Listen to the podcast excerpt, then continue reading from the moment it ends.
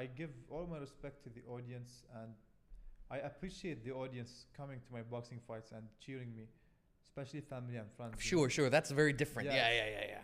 But but um, speaking truthfully, I don't give a shit about the audience when I box. Like Mm. I don't just I don't just give a Crap. uh, yeah. crap about who's watching and the intensity that they give me. Of course, it's there. I I do acknowledge the audience. I do I I love the audience. How, how, however, when I'm in my boxing shoes, going to a boxing ring, I forget about the audience.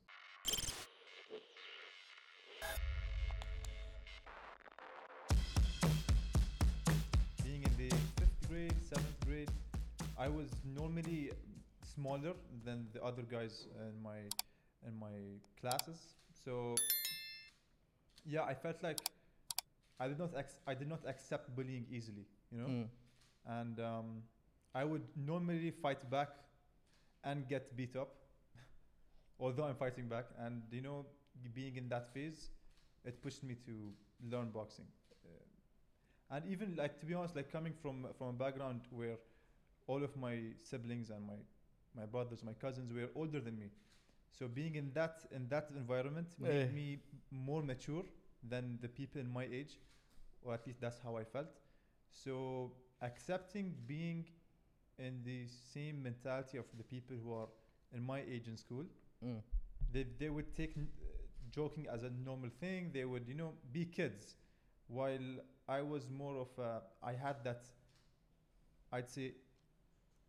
I felt Mature. more mature, so I wouldn't accept uh, you know kids playing around with me or you know pushing me or or you know like uh, just uh, mess, messing around or, or bullying me. So I would fight back on this on the most basic things, and and I, I didn't like it.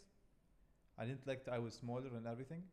So I took on boxing. I said I wanted to learn something that, that would allow me to defend myself phys- physically, and that was in school.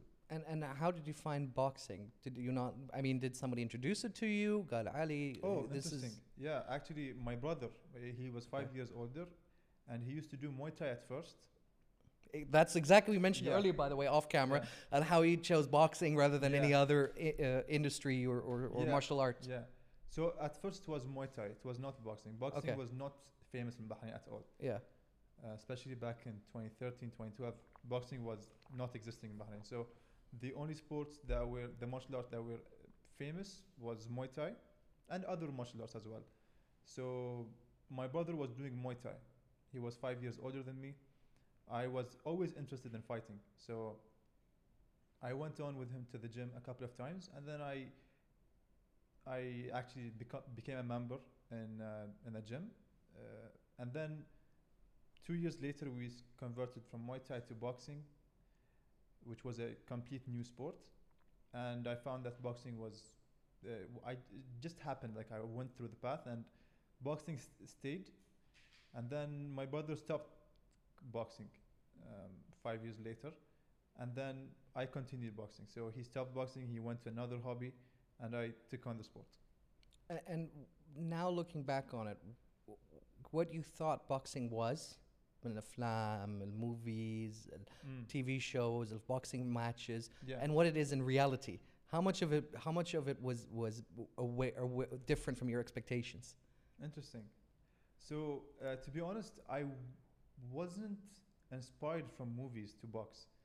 I, I wasn't the type of a person who was inspired from movies to take on boxing. It's just weird. It just happened naturally, you know? I, I wasn't even into other sports. Can you even be Yeah. a boxer if you don't like Rocky? I feel like Yeah, that's right? a cardinal Uh, it's, sin. uh, exactly. It's just, it just, I wasn't in that path of, you know, getting inspired from movies. But after boxing, I started watching boxing movies. It wasn't the other way around. you know? okay, okay. Yeah. yeah. And, and to be honest, boxing movies is nothing like boxing. Like most of it is just Nonsense. nonsense, to be honest. Like it, it doesn't ref- reflect the true sport. M- At least m- most of the movies, in my opinion. D- Dan, can you look up who who was the one who who uh, uh, who's the main actor again in Rocky? I forgot his name. Do you know who wrote that film? Who wrote that film? Yeah, he wrote it. Sylvester oh, Stallone. he wrote it. Okay. Okay, yeah, yeah, that I- makes sense, right? when you I've- look at I've heard that actually. yeah, when you look at him and then you re- really see that movie, you're like, yeah, yeah, that's that's Sylvester Stallone. That's definitely he's the one who definitely wrote Well, that. he's a legend to be honest, and Rocky is definitely. I agree. Yeah, classic movie. I mean, it's a good movie, not so much. I think a good boxing Yeah. movie. You know, I don't think it, it, it shows really the life of a boxer. Yeah, but to be honest, it's it's the best out of them, I'd say. Really? Yeah, yeah, uh, because the story behind it, the the, the classic approach is just it makes it different. Do you do you do? uh, Have you tried any of the the the Rocky training montages ever? Never, Never. not yet at least. Not yet. you haven't beaten meat or gone to like some Siberian country to cut wood. Oh, oh, that. Well, when I have to cut weight for my fights, when I run, and specifically in the winter, I always imagine myself as Rocky. So no, really? subconsciously, I think. No. Yeah. Do you have that Yeah. that soundtrack playing in your head? oh yeah, that happens. Yeah, yeah, of course. Do you do, yeah. for for uh, for? I mean, I know that you're right now, mashallah alaik, you're in the national league. Congratulations. Uh, how was that? How was that transition from going from hey, you know what, I'm doing this as a as a hobby, it's for myself, Oh, and then representing your country? That's an interesting question, actually. Uh, what happened is that uh, the boxing national team was only established in 2019. Sure. So I've been boxing since 2013. Between those years, I was, I had two major gyms that um, that I was involved in. The first one was JD Boxing. I was in JD Boxing training from um, 2013 to 2015. Then I switched to Bahrain Boxing Club.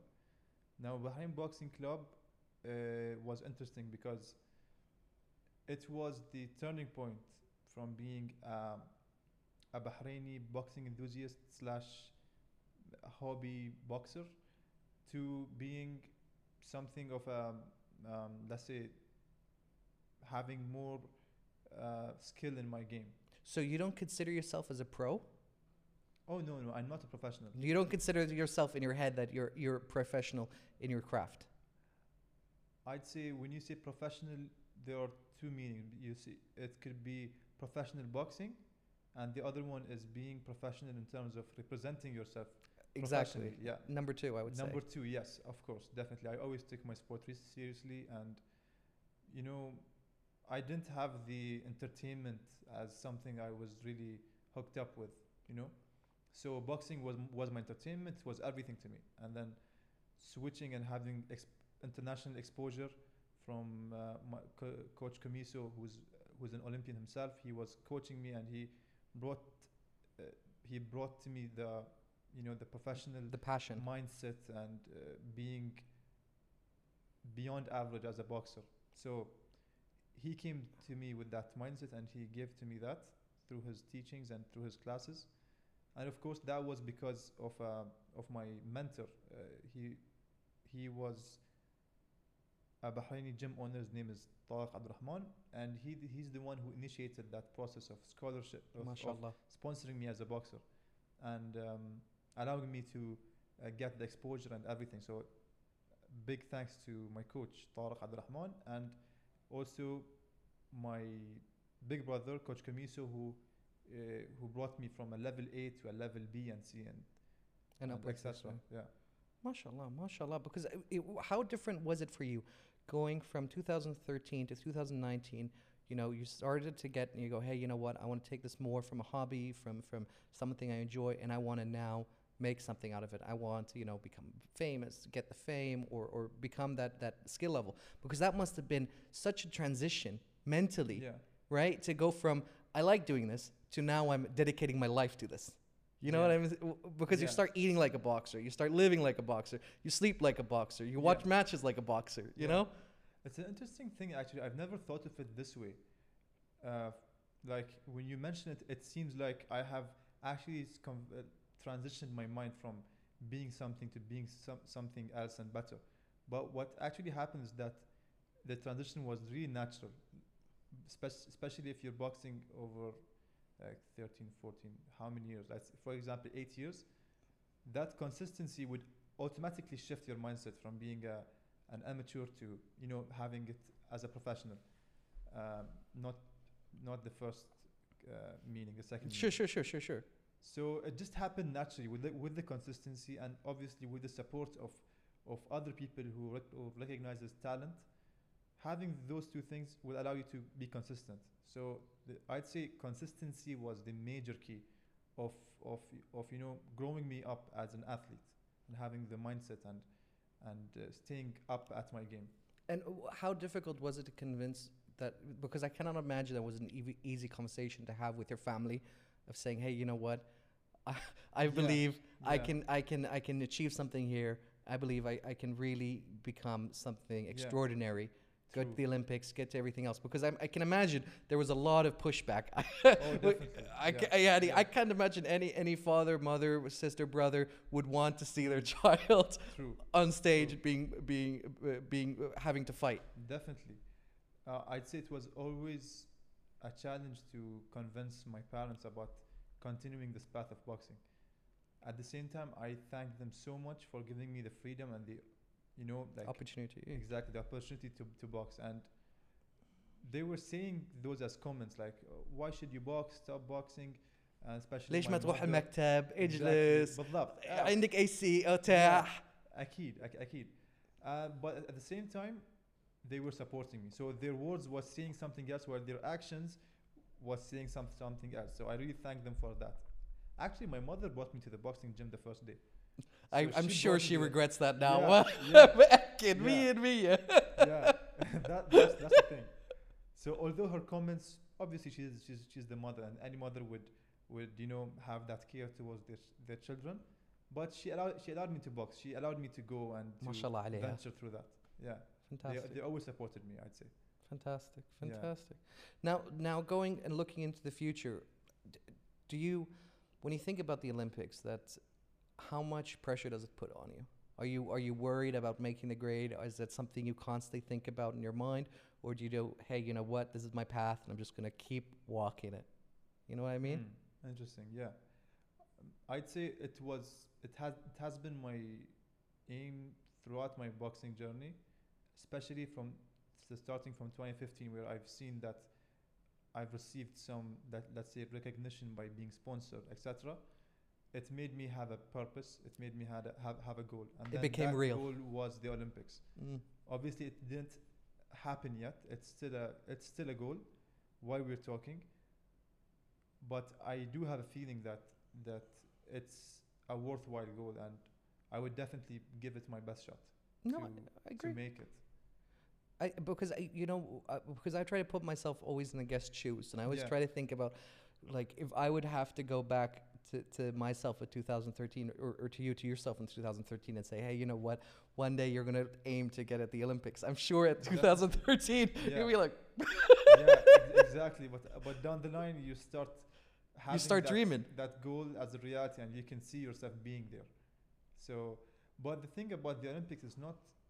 I, I think some people might underestimate it because uh, it's really challenging to make it to, the- to the Olympi- to the Olympics, especially if you're coming from a country that boxing is not. It hasn't been here since a long time. Like you're talking about 2019, the national team was established, and you talk about other countries, especially in our continent, Asia. Got countries like Kazakhstan, Uzbekistan, these Stan countries. They had boxing since hundreds of years, and especially with the Soviet Union was really known about the upbringing of, of the sport of boxing and and you know getting that culture throughout the, the continent. And the Soviet Union were responsible for uh, the Cuban development uh, in their boxing. And I'm talking here about top nations in the sport of boxing. Um, uh, so, oh, I wanted to remember my point actually. You, so So- you're, you're you're you're messaging about um, how it's difficult for Oh, a small exactly. nation. Thank you. exactly. So coming from a sport from a country where boxing is is a newborn, it's so challenging to make it to somewhere like the Olympics.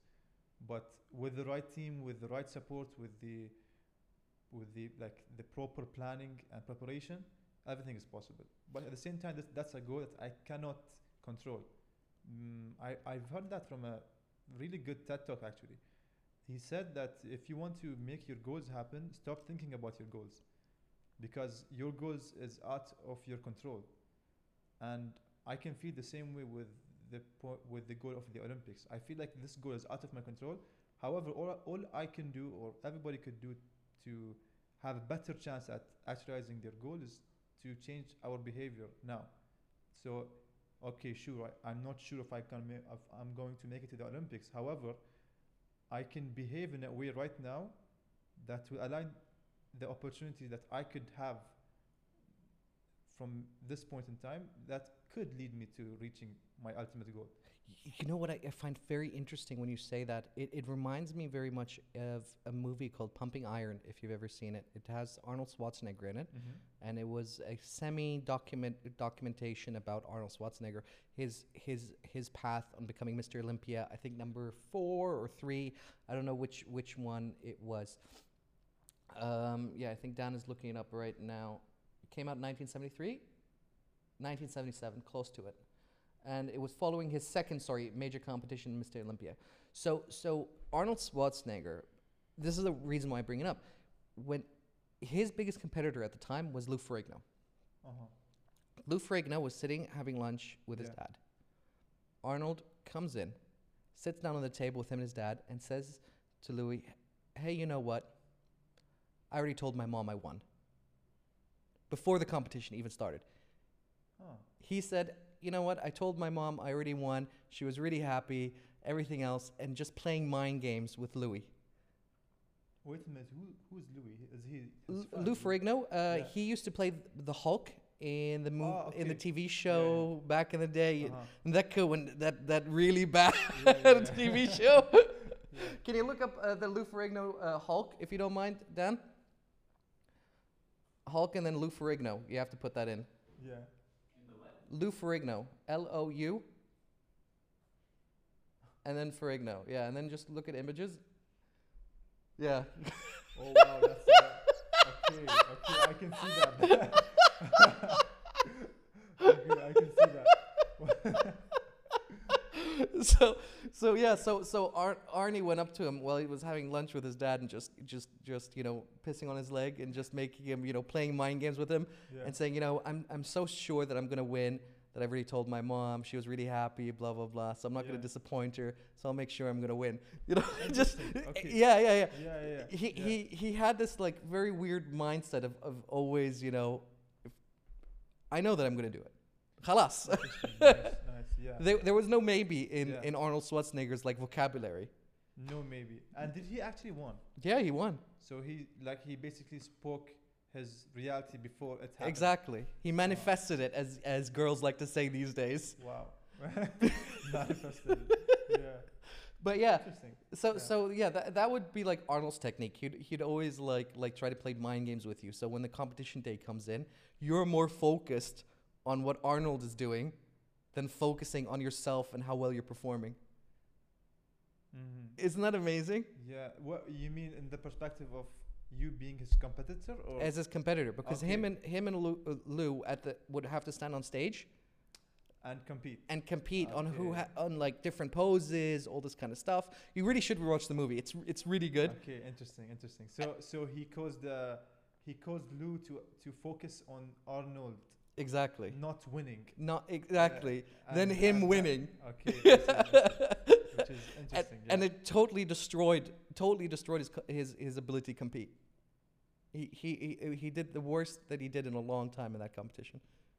It's Whoa. fantastic. It's really really fantastic. That's really interesting, actually. And a it- psychological kick to it. yeah. Yeah. It, Yeah. it really shows you how much of a bastard Arnold was. and that. and that, yeah. He, he did all kinds of weird stuff. But we're getting away from, from, from Well, boxing. Yeah, Yeah, go th- uh, uh, that that's something that, you know, I can see that I'm not like Arnold in, in this but in this situation because I like to be realistic. Some people might call it pessimistic, but to be honest, uh, I like saying that I would do my best to make my goals happen. At the same time, I do admit that I do not have total control over my goals because I can, can have a goal, but it may not happen because of external reason that was not actually my cause. I, I totally Wait. understand where you're coming from, Ali, but but I think that has mo- more to do with our culture in the Middle East. Yeah. I don't think we're we're I don't know what the right word. We're not as as arrogant as as other cultures are, where where they can make statements like, "I'm gonna win. Doesn't matter what happens. I'm gonna win." You know, there's Yeah. only that. There's no if. There's no maybe. There's there's no negativity. There's no pessimism. It's just that. It's it's it's that. And there's you, you find that in, in very much not so much in Asia, but you find that more in Western cultures. USSR is a great example of that, right? yeah. yeah. There's there, there's a really good documentary I'll share with you as well that goes around um, the USSR competition on powerlifting. Mm-hmm. And can you check that up, uh, uh, Dan? I think it was in 19. It was during the Cold War. So just type in Cold War powerlifting USSR Olympics. So the reason I bring it up is that Hulk is ugly. Anyway. yeah, I know, right? Look at that haircut. So yeah, uh, about that. So can you tell me what year it was? 1955. uh-huh. Okay. S- So the, so the the reason I bring it up is because the, the Soviets at the time, in order to ri- to win, inv- invented the first doping mechanisms. GHG, testosterone, blah blah blah, blood doping, all this kind of stuff. And the whole movie goes around how, how the US how the USSR, the Soviets, did it, killed it, defeated everyone, and then four years later, so so the the American trainer got the Soviet trainer drunk and started asking him about like what secrets, blah blah blah, what was your Ah. training schedules, you know, Oh. and and just kissing his ass Yeah. to get the information about what what they did, and then the next year the U.S. really went hard at it, and then won. Yeah, it's it's it's a really really. I'll, I'll share it with you. It's a really interesting Yeah. documentary where where it follows the coaches and they talk about the the 1950s and how that exactly happened. But again, that's that's again like the the the athletes at the USSR just had that mentality. You know, Yeah. we're gonna come home with gold or we're not coming home. yeah, yeah, yeah. I can see that. Yeah. And actually, even in boxing, I, I've heard that um, the Russian national team have been, I think, stopped from the one of the Olympics from competing because of the doping. So it was, it was a significant problem they were they were facing. And I'm not and I'm not sure that it's probably one of the reasons why 2028 Olympics boxing would be uh, off off the list of the 2028 Olympics. And I think it's to do with the with the corruption that's going on um, with the whole uh, IBA which is the International Boxing Association. I think one of the corruption is the doping that's that's going on. So it's an interesting thing to to look at and it's not fair to the athletes you know it's just not fair How do you think you? How do you think is the best way of managing it? If you were put into charge, you know, suddenly Ali here, he's head of head of Olympics, and he's being asked now, Habibi, how do we manage this problem? We have some nations that don't want to play fair, other nations who are trying to play fair. How would you try to solve it? well um, I do not know Sorry to put you on the show. that's uh, the would spotlight. be the first answer. I do not know, but I think I have to work with someone who knows. that's number one. but I I I I'd say something like putting assessments, many Okay. of them. Okay. You know, putting a lot of assessments on the on the athletes who are going to compete, making sure before the fight, after the fight, and between the fight, while they're sleeping, everything. Assess them in terms of the uh, if they're doping or not. And um, and yeah, I mean that that's that would be something that I would do, and if I was in that case, assessments and just having the results there. Uh, I w- if I was put into charge, I would split the league into two. Yeah. and I would say, hey, you know what? You can do whatever the fuck you want with your body. You go in this league. And hey, you know what? If you want to complete honorably and, and, and just on your pure ability, this league, khalas. Exactly. That's the Yeah. easiest way of handling it. And if you're found cheated on, on the honorable league, then not only are you banned, but you're banned from life. And the Yeah. country isn't allowed to come in for whatever, five or 10 years, something Yeah, like that. That would be fair, and you know, like especially uh, when when there's this kind of cheating in a sport like boxing, man, it's not really funny because those guys are like boxing is not not is not a game like basketball or football. I They- agree. We're fighting, you know. It's not a game. Like my brain is is going through the risk of each time I step into a fight. And yes, there could be something that's that uh, that would be serious uh, in terms of having it as damage, you know, like a brain damage or something. That's a risk every time I step in, in the ring. So cheating that sport is highly like it, it should not be allowed, and there should be strict rules, especially for boxing because I don't know if you have heard about this, but you don't play boxing. Yes, you play tennis, you play football, you play basketball, but you don't play boxing. Boxing is a tough sport in itself, and it's really dangerous. So having like strict rules going through throughout the sport that would protect the boxers uh, against cheating, obviously ag- against these doping um, behind the scenes that's that's going on. It's really important because the safety of the boxers is the first pri- the first pri- priority. So, what do you think about that? I, I, I'm with you with, with 100% behind that. I think the safety of the boxer is, is obviously the key in any kind of industry or sport because, right, the, the only way you're going to sell tickets from, from a business perspective if he's around long enough to be Yeah. something people would want to see, right? Exactly, If, yeah. if he's burned out after three matches, then what's the point, What's right? What's the, point? Exactly. Right. Then you Yeah. might as well go do UFC or some other sport, right? Yep. Uh, uh, well, so I'm with you 100% on that. Um, I don't know what the right way of doing it is. A lot of people talk about that that they should reintroduce bare knuckle box- boxing because that would mean that people won't hit on the face. Hmm. Because think about it, if if if if it's if it's just your knuckles, you're you don't want to hit something that is just bone. Yeah. That's I guess. yeah. That's the argument in saying that that it's because of it's because of the the gloves itself that um, it allows for for face blows and stuff like that. Prior to I Mhm. think I, when was when was gloves introduced into boxing? I think it was 1920s something around there. Prior to that, all boxing was bare knuckle, and there was very very little face blows involved. So it was mostly Body, blows. yeah, and liver. Hmm. which is not fun at all. But Yeah. uh, you know, it was a different era back then. Well, I believe bare knuckle boxing is being a thing now. The first, yeah, sorry, first is 1743. My mistake. But when did when did it become like just Ooh. common? Not when it's when they started like putting padding because that could be for training or whatever. I believe the significant change was with the, if I, if I don't, if uh, I'm not mistaken, the Mm. Queensberry rules uh, was the rules that were involved to protect the boxers in the professional careers. But yeah, do you do you believe? Do you wear headgear personally? Oh yeah, hundred percent. Especially for my sparring uh, sessions, headgears is a must.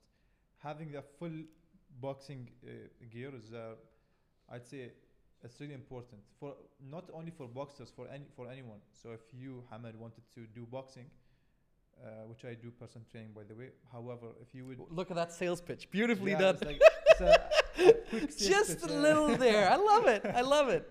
So, so I would always say to my clients, whatever boxing level you're at, you will have to invest in the best quality of boxing equipment that you can bring, and that would that would be your boxing headgear, your boxing mouth guard, your groin guards, and your boxing boots.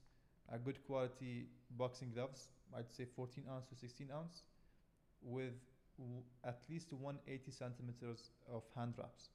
So investing in a good boxing equipment before training is a must for anybody who wants to take the sport, or even just to box for fun.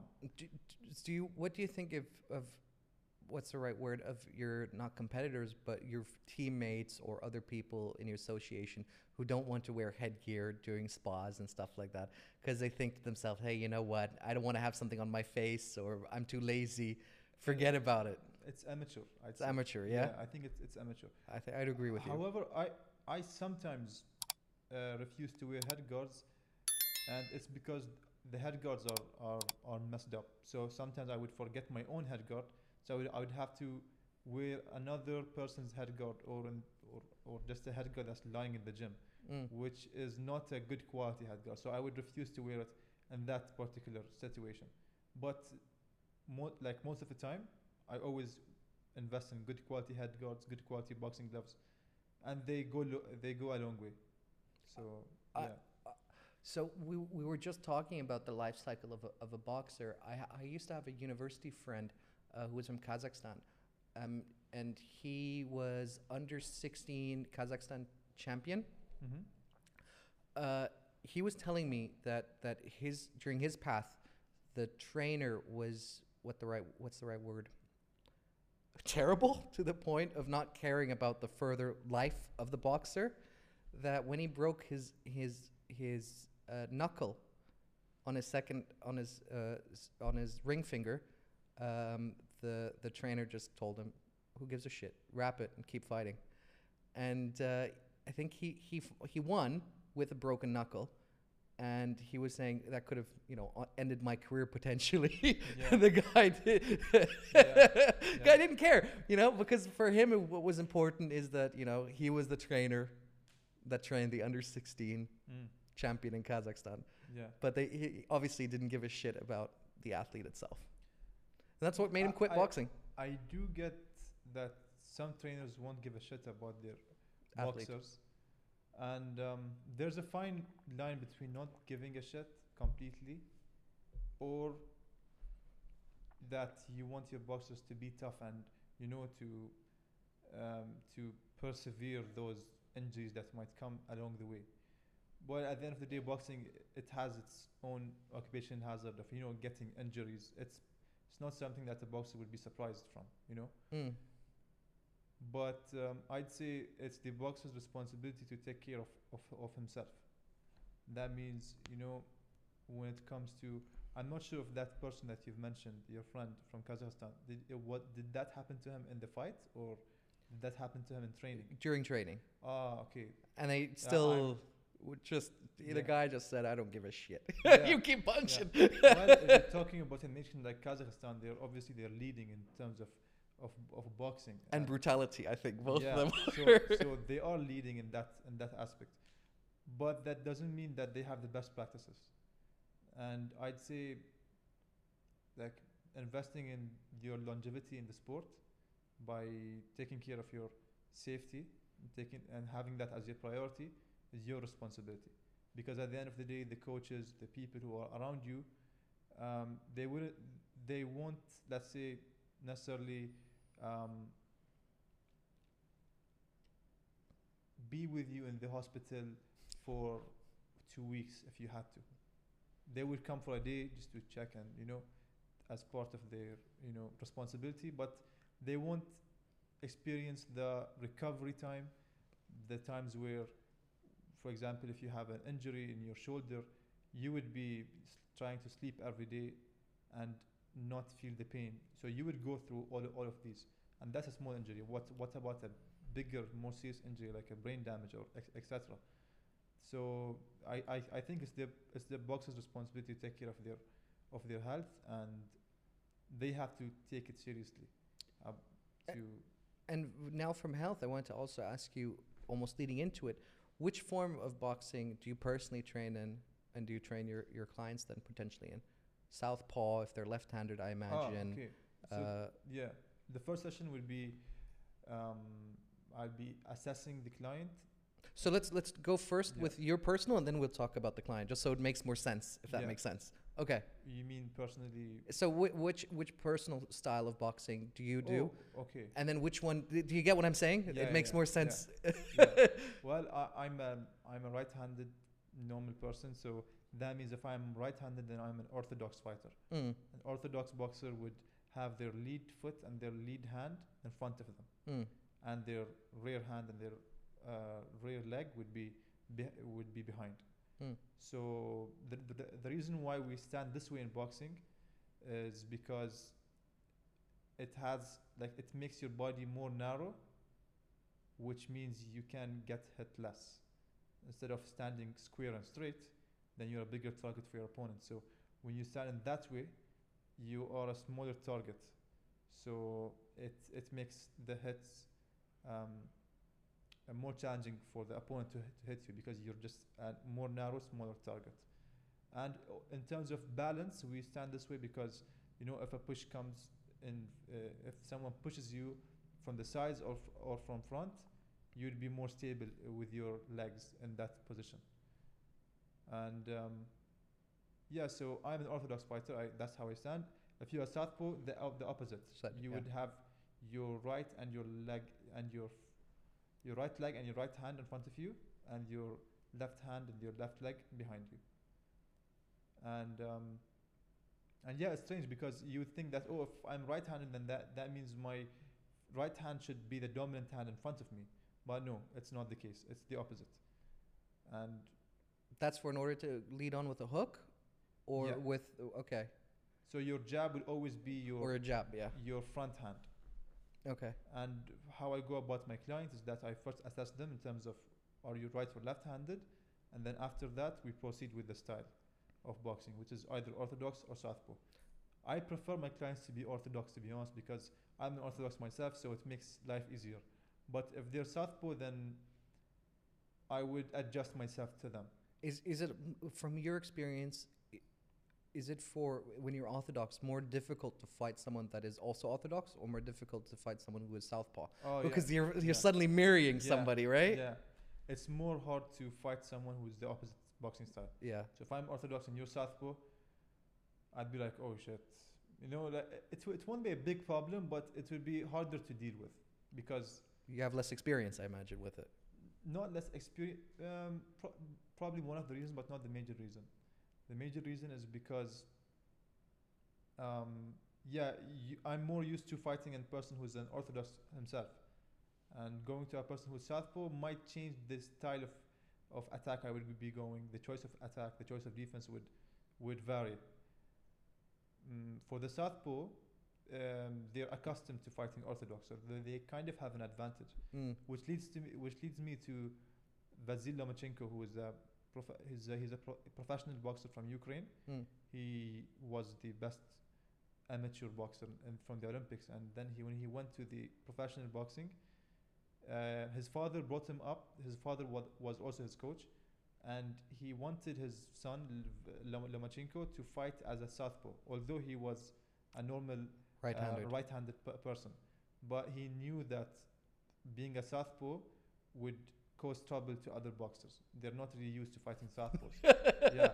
So he so he made sure that he wa- that he had that style since he was young, a southpaw boxer. So, and it's really helped him. Like he's he's one of the best known boxers today in our generation.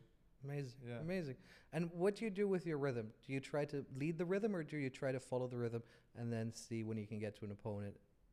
Mm, with the with the rhythm, um, can I know what what do you mean exactly? So usually as it's almost like boxing from my understanding, very humbly. Yeah. It's almost like a dance, right? Where you Yeah. try to see how that person is moving, where is he trying to go with, and you normally know, hey, you know, if he's doing one or two jabs, he's probably going to come with a hook, right? Or he's just going to keep flanking you and trying to create more distance than so he can back off to then make you lead in Yeah. and then go in for for for wide yeah. or for for um, for a hook.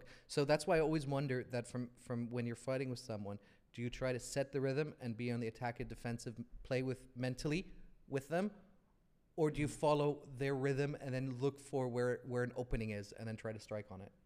Yeah, that that depends on the boxer who's in front of me. Okay. So if the boxer who's in front of me is taller than me, Yeah. there will be a different approach to that opponent. Of course. So basically, the rule book goes this way: um, a taller boxer, the the way I would be fighting that person is I would be closing up t- to them to eliminate the reach advantage that they would have. So I would close the distance, apply more head movement, and be a harder target to to catch while I'm closing the, the distance and then focus on bent arm shots, which are basically body shots, hooks, and uppercuts. Um, I won't be using straight arm shots like jabs and cross because um, he's a taller opponent, and he would want to throw those shots, but not me.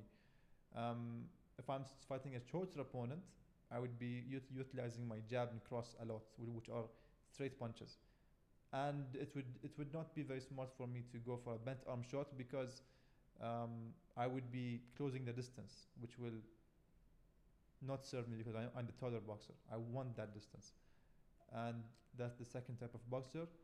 And then if you fight someone who is in your in your own height, then you can vary them.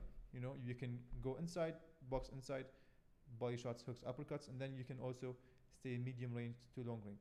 Do you do ever any kind of wide swings as well, or is that too dangerous? Do you feel like, and it doesn't have any real benefit?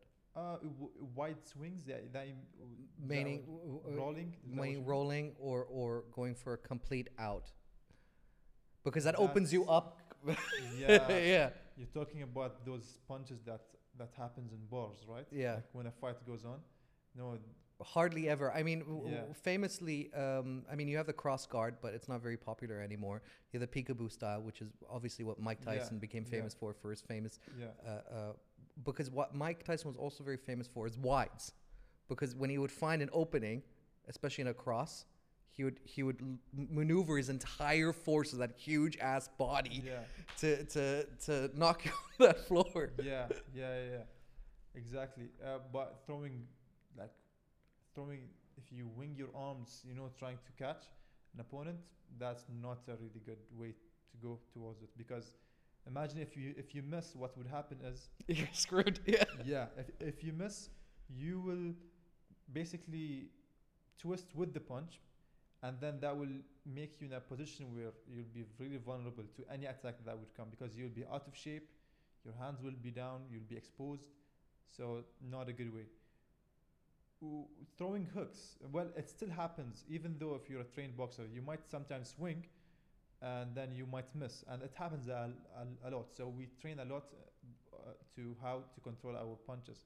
So I remember uh, one of my one of my coaches. Uh, I remember working with me, especially specifically on this aspect, which is basically he gives me a target for a hook, and then he kind of uh, makes me miss uh, purposefully, and then he asked me to control my punch, not to swing, uh, not to t- not not to twist after missing the shot.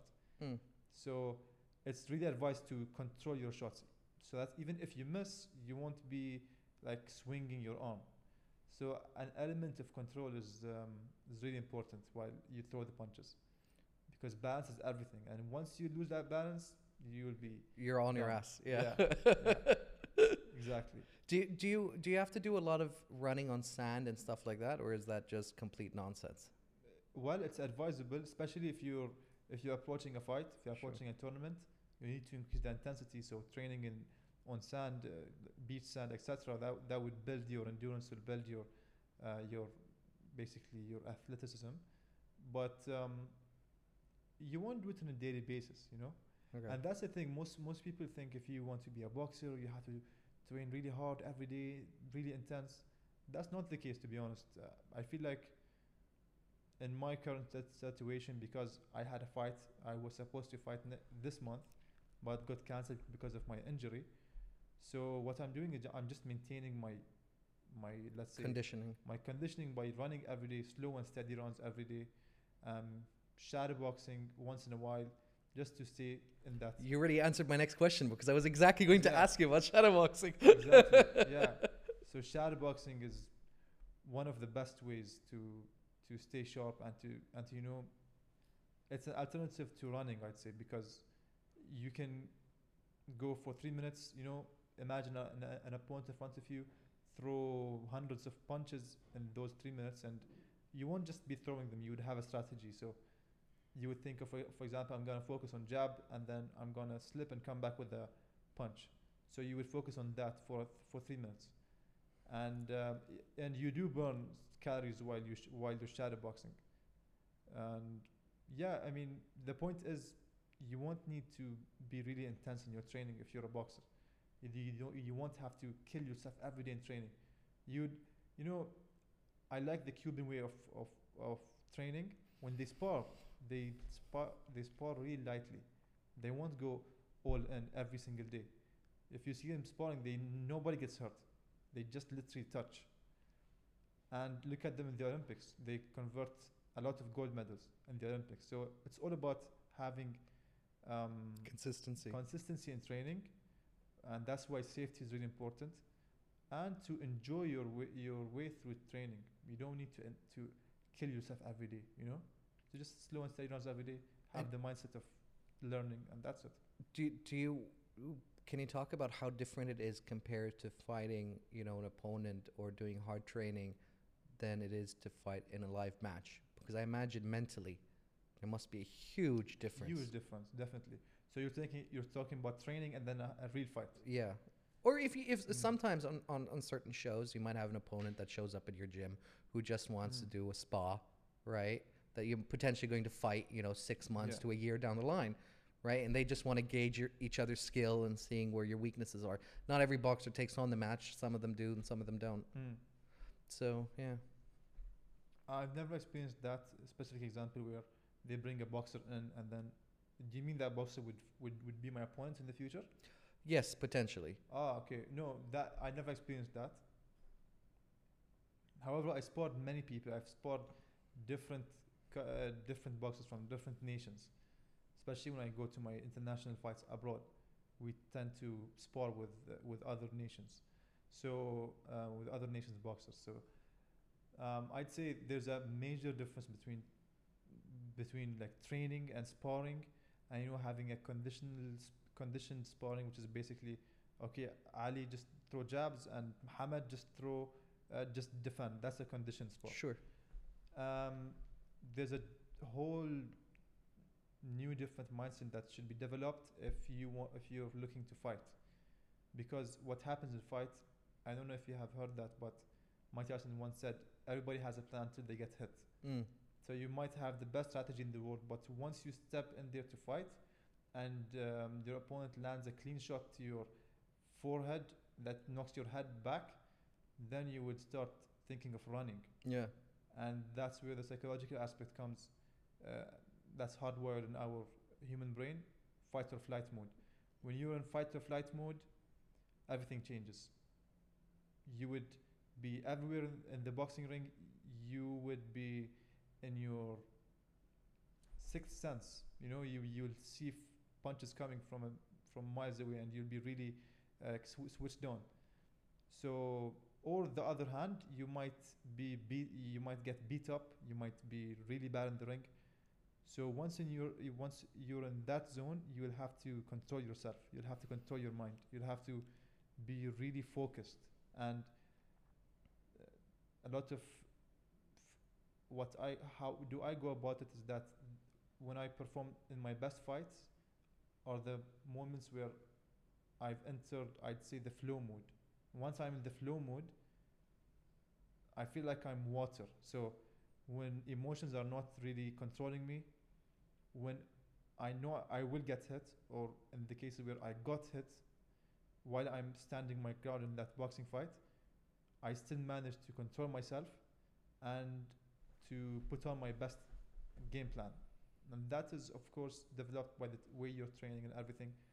But once you're in the fight, you have to be a different avatar. You would have to step into your higher self, whatever you want to call it. But once you fight, it's not a game. It's really, um, it's, it's scary for, for, for, for any human to be in that situation. So you'll have to be composed and ready to, to fight. So it's different. I because I spoke to a few boxers in the in the UK and, and they said to me, and I don't know whether or not you can agree to this or you think it's differently. They said that one of the most scariest aspect in the f- match isn't so much facing your opponent. He said the energy that like the vibe, the the ambiance is when you walk into that ring. Uh, these are like B C C level, but it the bigger the crowd is, it's not so much that you're scared of, of being embarrassed in front of people or anything like that. He said the crowd actively they want to see blood. You know what I mean? They they they're there to see a fight.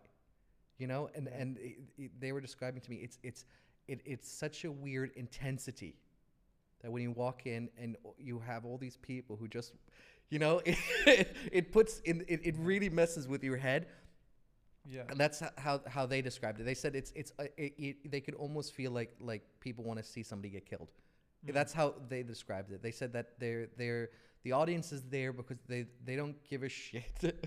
you can agree, disagree. They said they don't Yeah. give a shit about who's the better fighter, who is this, who is this. They're just there to see a show and they want to see blood. That's how Yeah, they described yeah. it to me, and it's and it really like like made me take a step back and go, oh shit, yeah.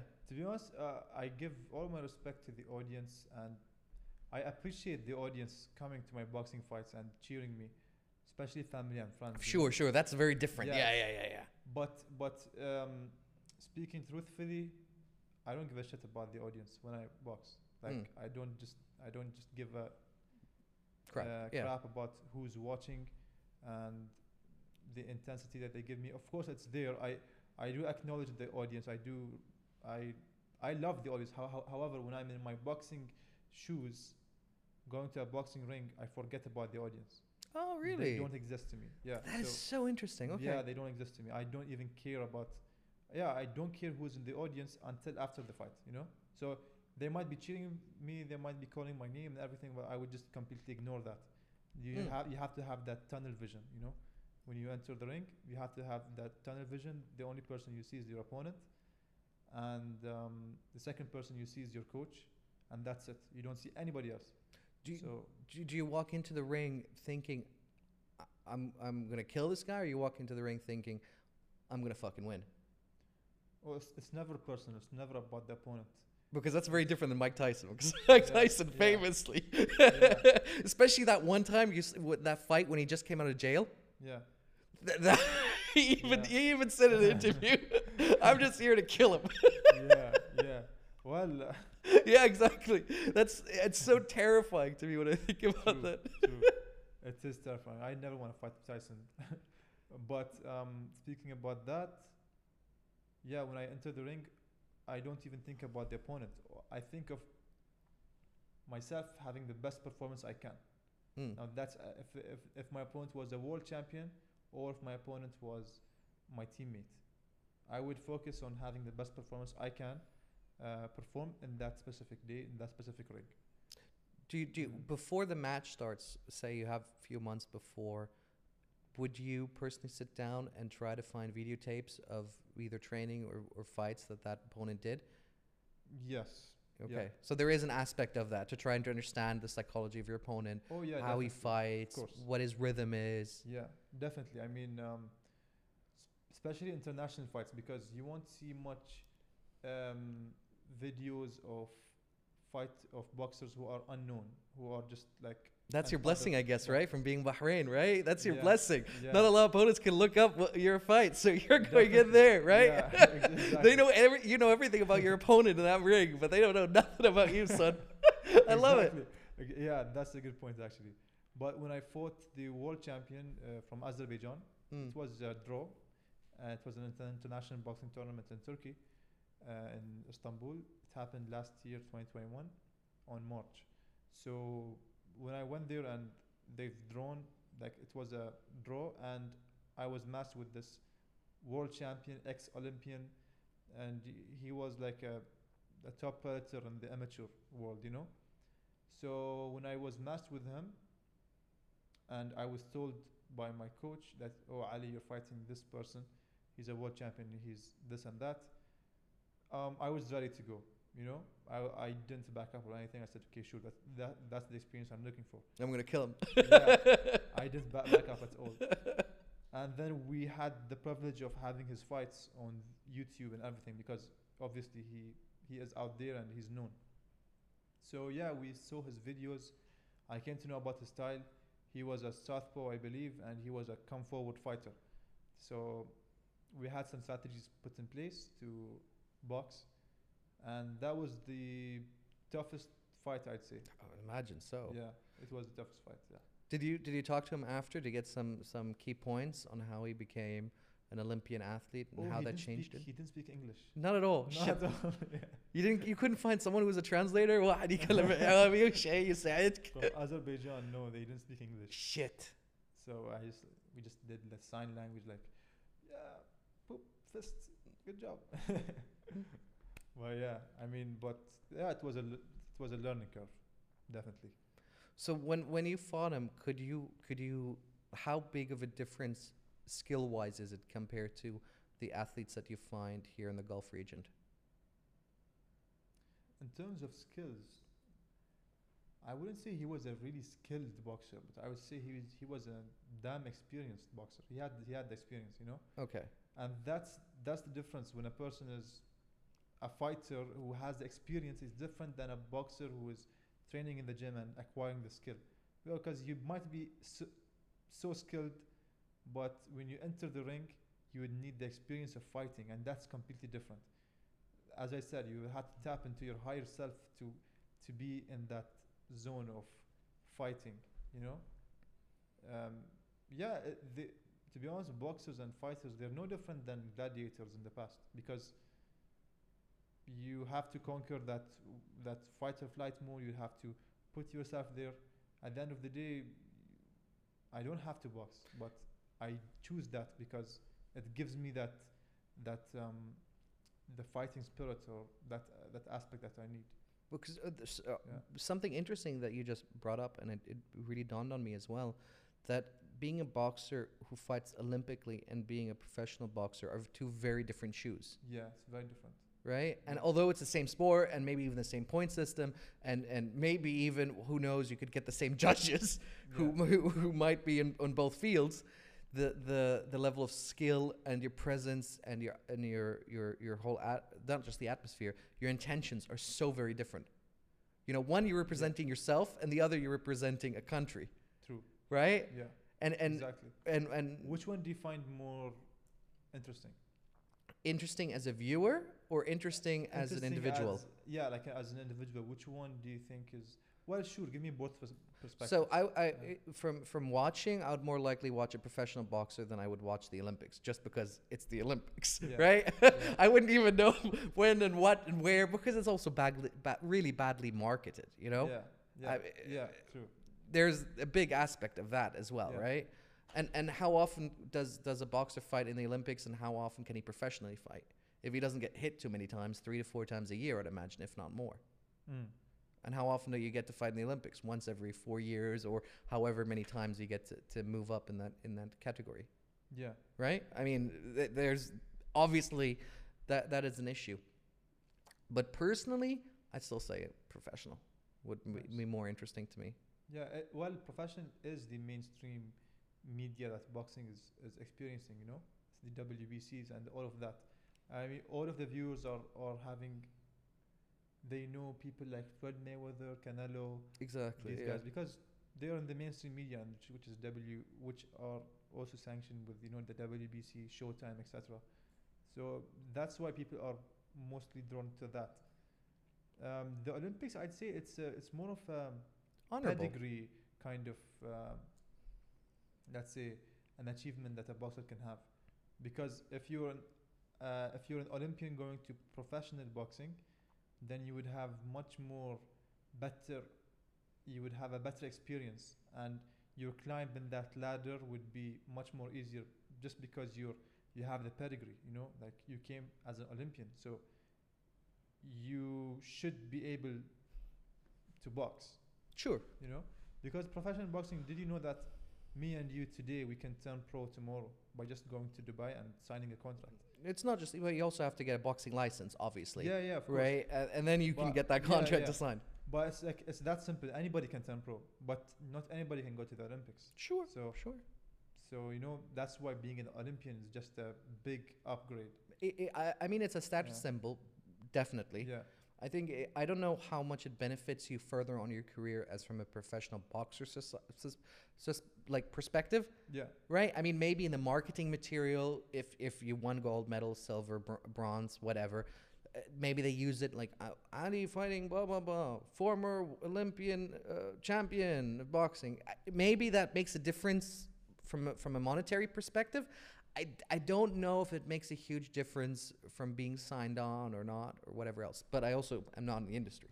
yeah, yeah, yeah. I'm, I'm just thinking Yeah. from a marketing perspective, From right? a, uh, from a marketing perspective, um, well, uh, I think yeah, it does. It, it has a significant impact on your um, reputation going to professional. You know? Mm.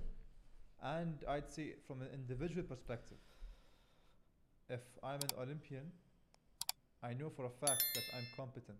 You know, Sure, sure. I'm sure. competent for professional boxing and and you know confidence, if you if you're confident and competent, you can go to the the, pro- the professional pathway easily. I agree. So being competent is a very big aspect, and how can you have that? Of course, if you're a, if you're an Olympian, you definitely have that, that competence, ability to box and M- M- Yeah. uh, sorry, D- D- Dan. Sorry to interrupt you. Um, can you look up? There's a really expe- Can you? There's a really expensive gym in Am- in America. I'm trying to remember their name. Um, can you look up uh, on Google? Uh, uh, uh, Dan, can you look up most um, expensive gym in America? Or really have your Instagram even loaded up for you? have you- Or maybe most expensive gym brand? It's not the TMT. No, no, no, Habibi. There's there's a very famous gym that that they hire former Olympian Equinox. That's the one. Can you look that up for me? Twenty-six thousand dollars for a year. What the hell? Yeah, membership. That's only just tha- that's only uh, uh, just type in Equinox. You just have to type in Equinox. See, you, uh, just click on that link. So Equinox. this is one of the top gyms I think in in the US. They have a few branches in in London as well. What's so special about them is that their personal trainers are I wouldn't say majority, but a good percentage of them are all former Olympic athletes. Mm. And so maybe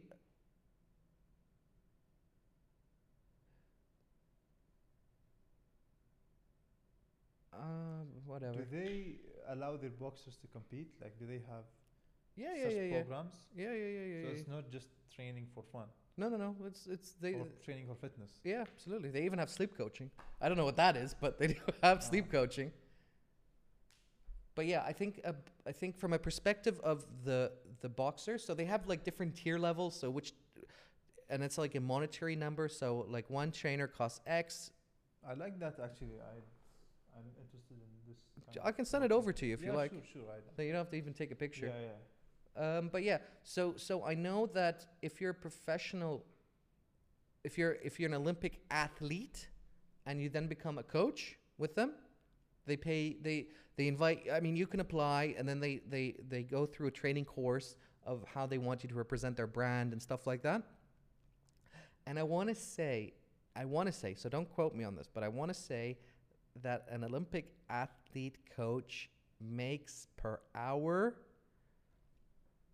around 800 BD, Probably. I think so. something like that. Yeah. Some. I- something between 800 I to haven't researched that, but I believe my previous coach was well paid. so so it's between Yeah. th- that's per hour, and it's all clients are one to one Wait a minute, 800 BD per per one session? per hour. Yeah.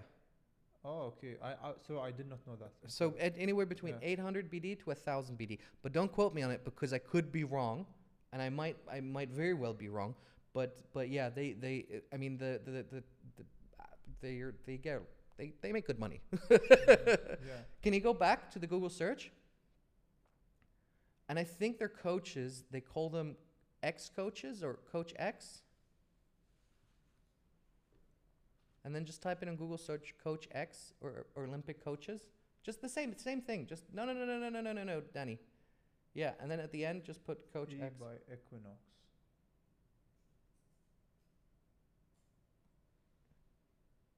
Best personal trainers, tier X fitness coaches. Yeah, that's the one. I might be totally wrong with the pricing, by the way. Can you scroll down? This is just a video. Uh, real life, blah blah blah blah blah One year scientific research confirmed. Blah blah blah blah blah.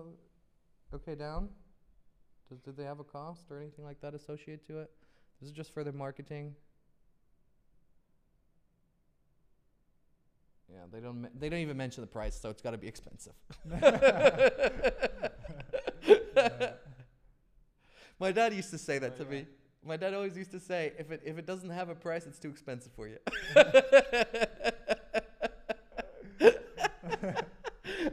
and now in my thirties, I tend to agree with you, Dad.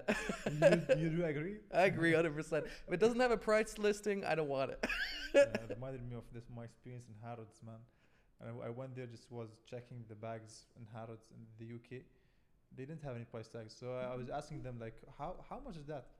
And the and the person working there was was explaining to me the de- the the deep history of how this particular bag was made, like the crocodile leather and how the crocodile was living in the forest, and then they caught the crocodile and it went to the factory. I was like, okay, how much is it? And and he was like, oh, sixty thousand pounds. I was like, oh, okay. Do you have a specific color? You know, do you have this particular color? And he said no. I was like, oh, sorry, I don't want.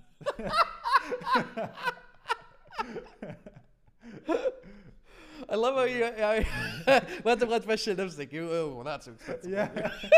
Just tell him about an impossible color. Look, He'll most probably say no. So that's a good. so what if thing. you said yes Then you would have I, I, I, I have to think about it Yeah, yeah.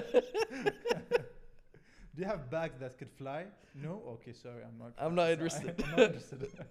how much you willing to pay sir we can figure something out shit I, I mean I remember so um, one of the businesses I, I almost started with a friend yeah. was in textiles and denim jeans. And to do market research, we went to Harrods to look at some of the jeans there because we wanted to do an up, up brand thing. They had jeans there that were somewhere between five, five to ten thousand BD. Wh- why? Just the one pair of jeans, and it was. And I was asking the guy about it. I was like, "What's so great about these jeans?" Yeah. He's like, listen. He was like, listen. You don't. You, you don't understand. Uh, they've already been worn for like five years. And I was like, wait, what? That's what I was like. Is somebody famous for it? And he was like, no, no, no. Um, uh, jeans get better as they're worn. They're like aged wine. And so they buy these like worn je- like worn jeans and then they wash them and all kinds of stuff and then they sell them for like exorbitant amount of money. I had that same face expression as as you did as well. Well, I, I, well, did you get convinced? No, I, I, I, I, I was upset and I walked out. I was like, this is nonsense. Get Yeah. out of here. What's the name of the shop? Harrods. It was downstairs. Oh, ha- Harrods as well. Yeah. Okay, okay. Where else are you going to find that kind of nonsense? Yeah, true, true. Right? Well, Harrods or Selfridges. That's the only two places that has crazy stuff. I do value quality, to be honest. Like, um, that's one of the things that. You want to buy a pair of jeans that's been worn for five years? That's high quality right there. No, well, I, no, that's that's that's something that. Well, I mean, it might be high quality to an to another segment, Mm. but yeah, I I would invest in stuff that are high quality, but Dan- also being realistic, you know. Dan, You look want- that up. Uh, uh, why are worn jeans so expensive? Isn't that amazing to have Dan?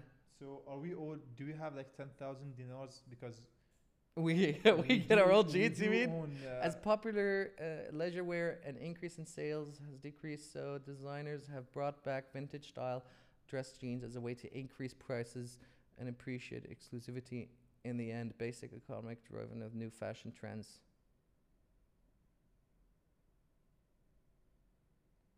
So I don't know what, but that doesn't really that doesn't really answer my question. well, yeah, Dan, yeah, you keep looking, Well, finding my answer to what I'm looking for, and we'll keep having a conversation. Yeah. Don't click your tongue. he got upset. Zal. So I was like, just let me be on my phone. Yeah. That's the thing. Like, uh, are, are, is this a product development strategy or is it like a market development? I don't know. I, it's just, I think, a way to make things exclusive and justify a higher price. Hmm. Can you type in five thousand dollar jeans?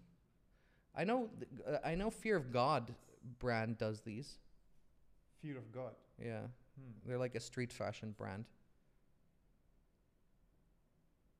Ah, cheap, three thousand BD. You can, you can. ah, wow. no, man. That's just. Get three.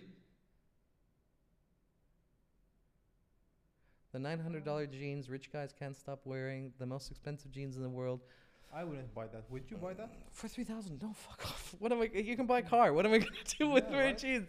To me, it doesn't make sense, but it might make sense to other people. So It's not gonna. Can you uh, can you open the fan fetch eight thousand dollar jeans? It's on the left. The first one on the left. Up, left, left, left, left. That's right. That's the one.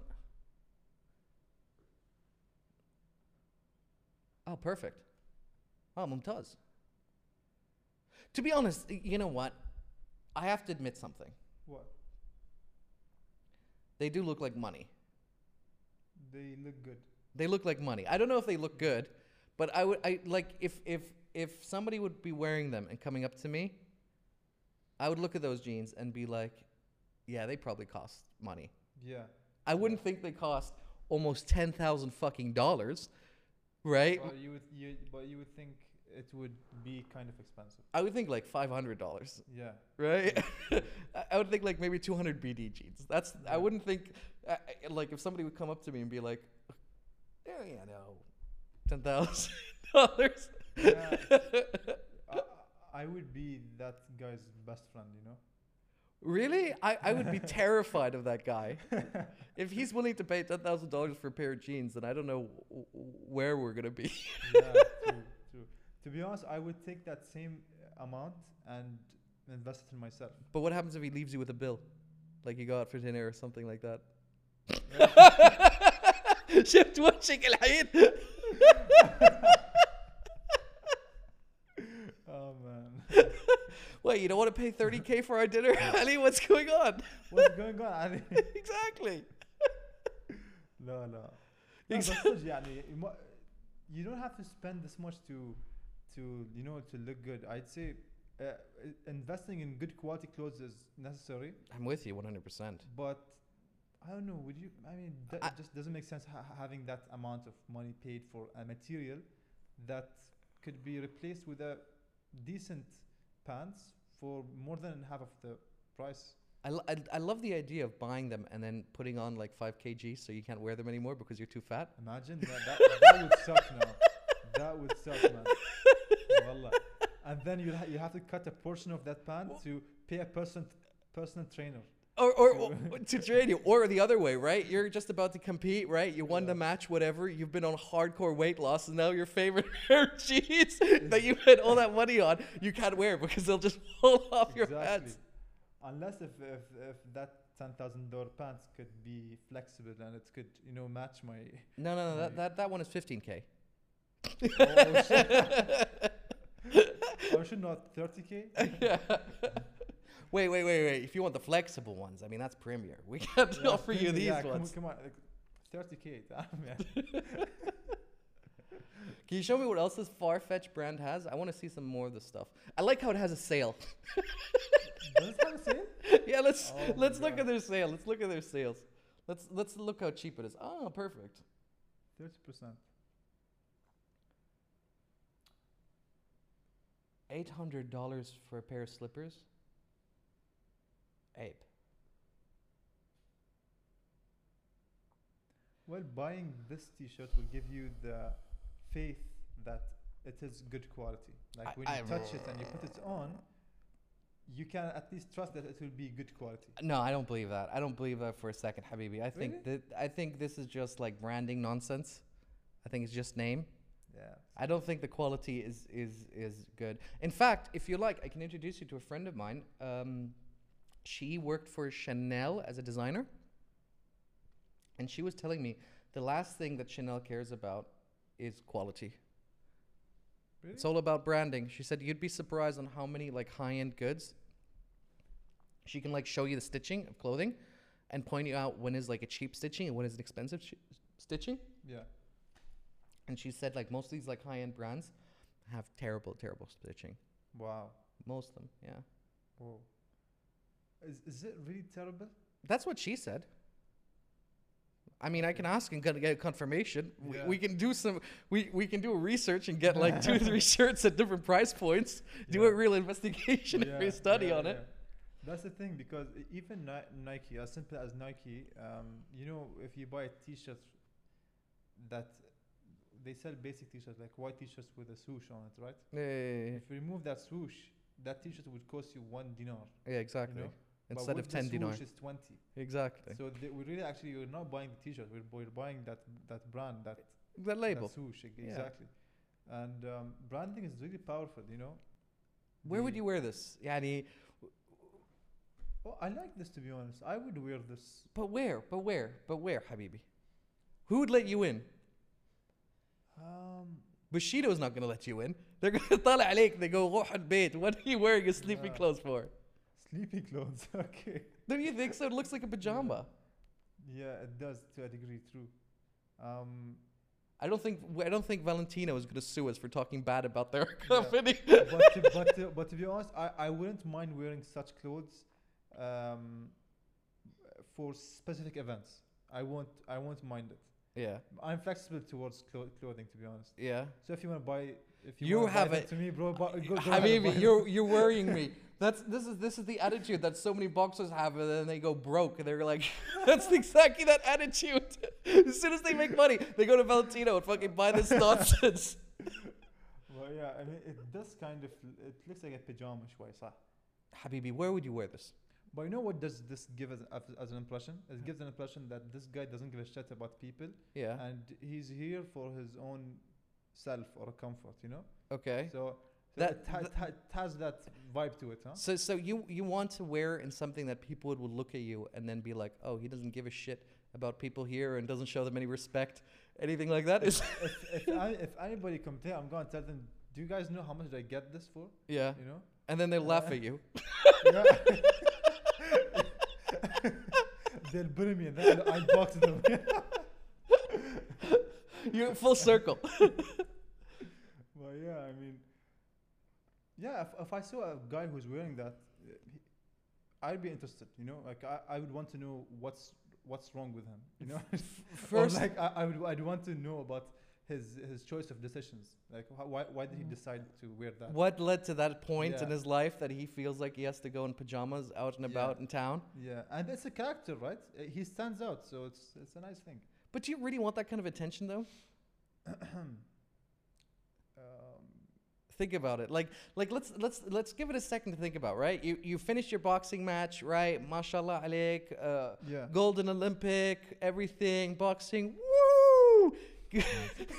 you go for your tour, yeah. autograph signing, and then you're wearing this. yeah, yeah, interesting. Well, or, to be honest, wallah, yani. I don't mind it to be honest.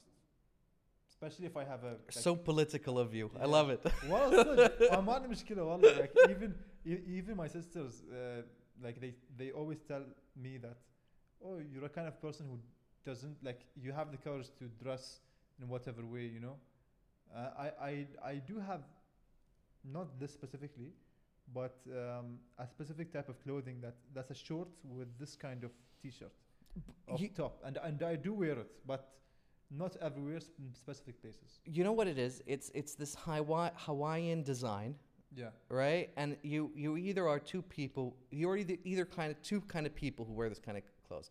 Either you're a billionaire, or you're broke. That's the only type of people no in between uh, There is Yeah, no in yeah, between. yeah. You know, there's no guy who's who's working nine to five in an office. You know, then goes out like this. It's one or the other. It's one or the other. Either you're bankrupt or you're a billionaire, Yeah, true. And right? And it's the roll of dice because they're often true. exactly the same. Yeah, but but you know these type of clothes they look different in reality. You know when you see them in reality, they would have a different kind of texture to it. Sure. It it it might reflect the quality uh, of the. Try it, Habibi. Try selling it. it. You're trying to sell it hard. I, I'm I'm trying to convince you to buy To this buy to it. me. Yeah. yeah, mumtaz. so you can walk around in pajamas. but no place is gonna let you in. You think that the the the the whatever what's that club called again by by um, the Ritz Mm, Trader Vic's? uh huh. Do you think Trader Vic's is gonna let you in dressed like this? I think we'll have to bring a second outfit. in the Outfit, car. Yeah, exactly, yeah, just in case. Yeah. They won't even let you in with shorts, so they're not gonna let Right? you in with pajamas. Ministries in Bahrain don't allow you with shorts for a reason. Yeah, I, Did, yeah. did you know that? I don't I, I don't know why ليش يعني they're they're so against it especially بالصيف. ما ادري ليش يا اخي صدق it's- غريب بس اخر مره دخلت الشرطه ايه ايه ايه كنت مضطر انه اروح الش- الشرطه ورحت مع شورت ايه وقالوا لي اخوي ما يصير تجيني بشورت قلت له قلت له إيش تبي انت الحين عندي عندي مشكله يعني خلينا شورت على صوب الحين إيه قلت له ما كنت اعرف بس كان عندنا مشكله و... وفعلا كان, كان there- was a problem I had to fight back a thief that entered my friend's home not fight back but I, I, I had to be there so we had to go to the police station to con- to like inform them about the situation So I went with shorts because obviously it wa- I wasn't planning to go to the police station. They asked me like, "Oh, you can't wear shorts here." I told them, "Well, I have a problem today, so you know, ex- ex- ex- excuse me, يعني. someone's dying, so ex- excuse, excuse the shorts, yeah." Promise it won't happen again. هو وش فكه يعني you're coming there for a job interview يعني he's giving you يعني kind advice he's like شوف حد العالم بكبره قال لي اخوي ليش لابس شورتس؟ وقلت طالع يقول 45 درجة بقى يعني it's 45 degrees outside I don't know did he want you to come in with ثوب وعطر وقال ويعني مؤدب شوي The thing is كان الساعة 3 الفجر يعني إيه. it was late at night so إيه يومين متغطرة وعقال would be you know like I like the idea of you showing up at 3 a.m. in the morning, right? And then he's like, you know what?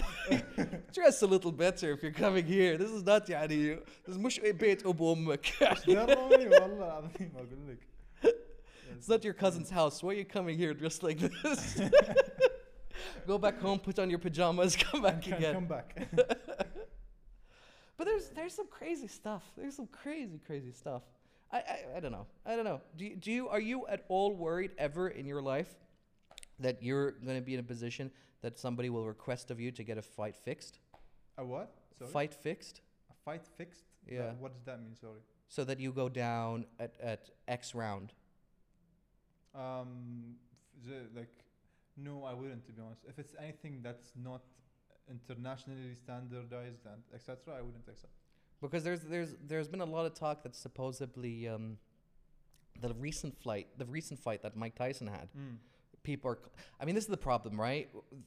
Once a fight has ever been fixed, now everyone thinks that every fight is fixed. fixed You know what I mean? yeah yeah And, and and so I always wonder from the perspective of an athlete, you know, what happens if your coach or your organization or your or your or your representative says, "Hey, you know what, if if you don't go down in the third round, not a problem. We're you're just not going to get another fight." Do you know? Yeah, you know what I mean? yeah. Yeah. Because I I don't think I, I, because the last person who I think intentionally does it is a fighter true right? It's it's it's all the organizations on top of it, and because there's not a lot of like like like um, scrutiny. mm-hmm. You know, there's no checks and balances put in place. There's no reviews done. Nobody knows exactly how the setup is. Mm-hmm. You know, that's Yeah. that's that's You're talking about a scenario where the fight is fixed, meaning the opponent, like they know who will win, exactly right? Okay. Yeah. Well, I don't like this idea to be honest. And it's what do you think about that? It's uh, it's just a waste of time for, pe- for people watching it, right? No, I, w- w- my thinking is that I'm, I'm, I'm, I'm the most person that I'm worried about is the fighter in that scenario. Because the Ah. fighter, right, he doesn't get a decision because either you do it or you're out of a job, right? It's not him setting up the scheme. Yeah. You know what I mean? Yeah. yeah. yeah. And and so that's what what really hurts me. And and and the if the crowd or the public ever finds out, who do they blame? True. Ho- however, do you think um, in that particular fight, do you think the boxers know that the fight is fixed? I think so. Wasn't there a famous case? Uh, can you look up who was Mike Tyson's manager? You remember that sh- there was that short black guy with his hair was all crazy. Short black guy. Is he black? Yeah, he was. He was. He was a black guy with glasses. I know Cus D'Amato was coach. However, ah, That's Yeah, that yeah. that dude. Yeah, yeah, yeah, yeah, yeah. Didn't he fix fights? Can you can you look up his name? Don King. I, uh, by the way, if, if he didn't fix fights, we're gonna have to obviously take this part out because I don't want to get sued by Don King. he had to fix his hair. Yeah. yeah, he did steal as well. He stole money from Tyson as well. Did he? Yeah, it, it says it right there. Oh, Uh, no, partly due to manslaughter convicted, civil cases against him, allegation of dishonest business practices by numerous bo- boxers. Can you can you type in fight fixer or if he fixed any fights? Yeah, he's a promoter, but I'm just wondering if he also fixed them.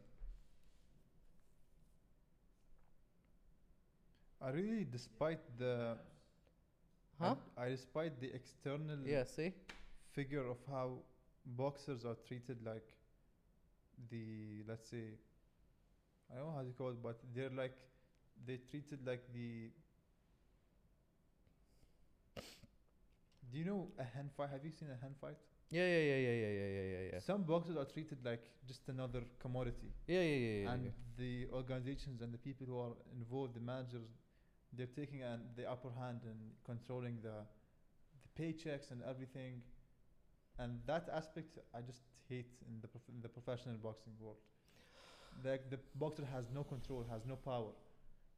And then when you hear stories like Floyd May- Mayweather, when he you know, he he chose to become his own boss instead of having a manager above him where you get inspired because boxers should be the people that are having the most amount of control in terms of how much they get paid and, and what to accept, what to not accept, accept etc. Uh, listen, uh, you know, one of the things that, that this touches exactly what you're saying. A lot of people who sit in your chair, I hear a lot of the same rhetoric or statements going, you know, wasta this, wasta that. Mm. I hmm. cannot get this because of wasta, and I cannot do this because of you know lack of wasta. Mm. And I always th- think to myself, and I also say this a lot of the times, this is not just Bahrain. Kul alam is like this. The whole world is all like this, right? It's all about who you know, right? Pers- if you're a fighter and you already know a fight promoter, then your chances of making it is much higher than a guy wow. who's a fighter who doesn't know anybody, right? Yeah. This is this is this is haya. This is the hmm. life right?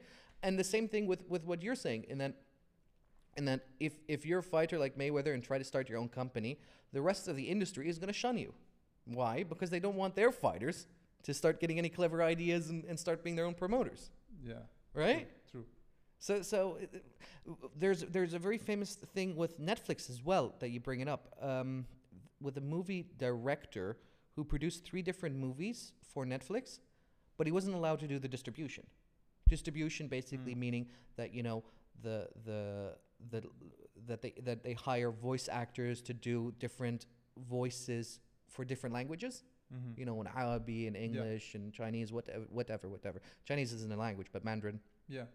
So, so, and and they also do, you know, the resolution because when you watch a Netflix show on your phone, it's different than we watch it on a TV, Mm. meaning that it has to be rendered again for a different format, right? And so that's what a distribution company does.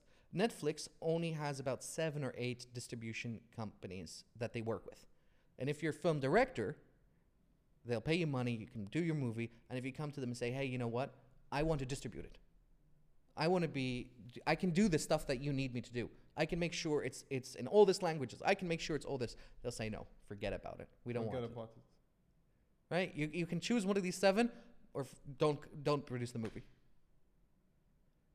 Interesting, so no? That's actually interesting. But that's that's but, like that. That's everywhere. That's everywhere, yeah.